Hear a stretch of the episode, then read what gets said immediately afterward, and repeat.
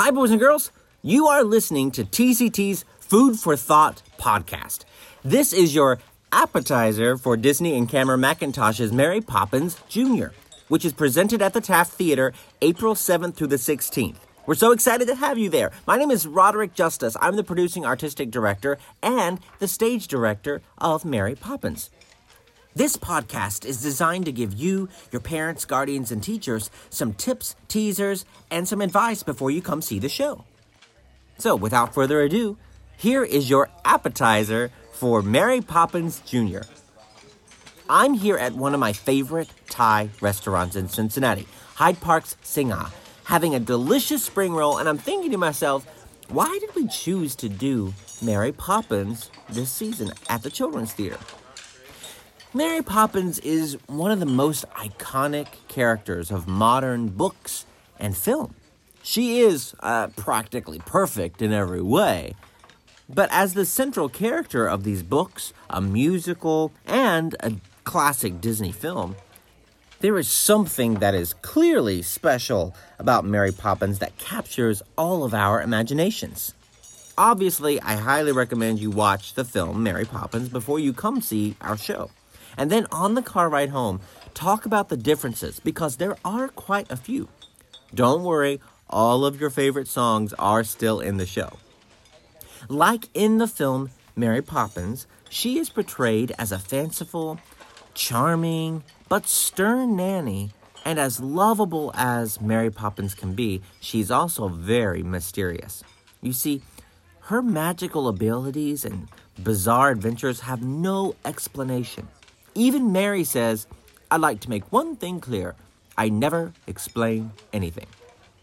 Yet, through these adventures, she transforms the Banks children and their parents into understanding, kind, empathetic, and spontaneous but orderly family members who eventually believe that anything can happen if you let it.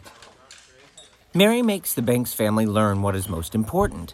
It isn't about jobs or status or money. It's about being kind and understanding and loving to your family. That is a great lesson for all of us, don't you think? So here is a reminder for you. This story takes place over 100 years ago, and it takes place in England. This is a very different time and place where class and status or very important to people. Class and status is basically how you were perceived in public. So, how much money you had, how well you dressed. It was very important to keep up with the appearances for the very, very rich. The characters on stage may dress and sound quite a bit differently than the people here in America. They are using what is called an English dialect or an accent you may hear words and phrases that were said in 1910 England that are no longer used today. You see, like in the song Supercalifragilisticexpialidocious, we learn that languages are developing all the time. Words get made up. Say that word with me. Supercalifragilisticexpialidocious. Huh. I bet you can't just repeat after me, so let's break it down. Super Cala, fragilistic, expi, ala, docious. Very good. Language certainly develops over time. For example, in the 70s, people used words like groovy, and in the 50s, people used words like jive. In Mary Poppins, this takes place in 1910, England. Words and phrases like Tommy rot and ledger or precocious might seem very unfamiliar to you.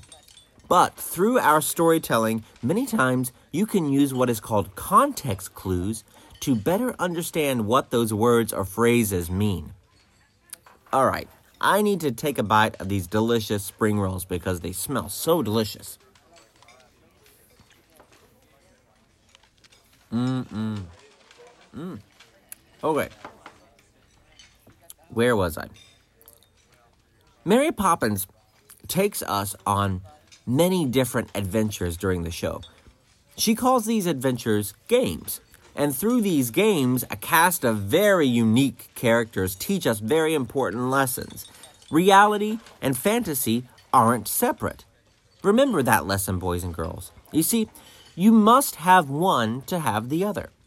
Let me explain. When you play pretend and use your imagination, you are exercising your mind. Your imagination and creativity are very important to real life situations when you grow up. They help you think creatively and understand the way other people think. That's what's called understanding someone's perspective or point of view. So, yes, reality and fantasy aren't separate, they exist together. And P.L. Travers, who wrote the book Mary Poppins, believed that the book and the character represents the magic that exists in concrete everyday life. She went as far as to say Mary Poppins is both concrete or real and magic at the same time. You can't have one without the other, she believed. This is all inside of us the concrete and the magic. You see, boys and girls, we cannot have extraordinary without the ordinary, just as the supernatural is hidden in the natural. You must know order to know what is disorderly. So when you come to see the show, the Banks house looks like a big dollhouse. It even opens up like a dollhouse. We purposely chose this to represent her idea. You see, some people might think a dollhouse isn't a real house. But hey, isn't it a real house to a doll? So, Enjoy the final show of our 93rd season. And always remember to use your imagination as much as possible. And don't forget, anything can happen if you let it. I hope you enjoyed this TCT Food for Thought podcast. Next year, we are going to offer dessert podcasts, which will give you some insights after the show on the car ride home. They will help you answer some of those questions you might have about the show and you might even be able to catch some interviews with some cast members. Speaking of next year, remind your parents, guardians, and teachers to subscribe to our Super 94th season, which begins next October. First up is the high flying Superman, the musical, followed by the regional premiere of Santa Claus, the musical, for the holidays. And then in February, we will dive deep into the Indian jungle with a spectacular and culturally infused Disney's The Jungle Book Kids. Finally, we will close next season with a new take on a classic fairy tale. Our world premiere, brand new rock musical, Sleeping Beauty. And this is one you do not want to miss, especially the boys. Just you wait to see the giant dragon puppet. It's going to be awesome. So we will see you at the theater next week, and please remember it's always a great day when you see a play. Bon appetit!